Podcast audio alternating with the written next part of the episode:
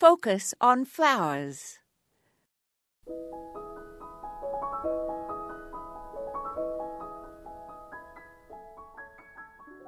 Sissinghurst is one of the most well known gardens in the world.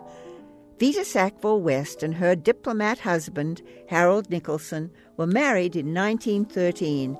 In 1930, a Victorian farmhouse became available, and the property included picturesque ruins and a brick tower built in 1563.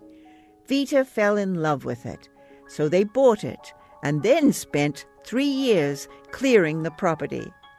Then they set about making a five acre garden. Harold designed small geometrical room gardens opening off long walkways. The design was linear, but Vita chose the plants, and they were crammed into every piece of spare soil. Each garden room had a profusion of specimens that spilled from their beds onto the paths or trailed down from above.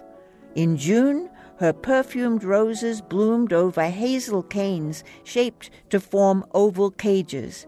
In high summer, the purple border bloomed with lupins. By 1951, the famous and much copied White Garden was completed. And everywhere, roses and clematis scrambled over the mellow brick walls.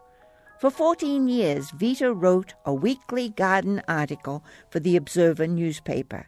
Her garden, the one she designed with Harold, was magical. This is Moya Andrews, and today we focused on Vita and Harold.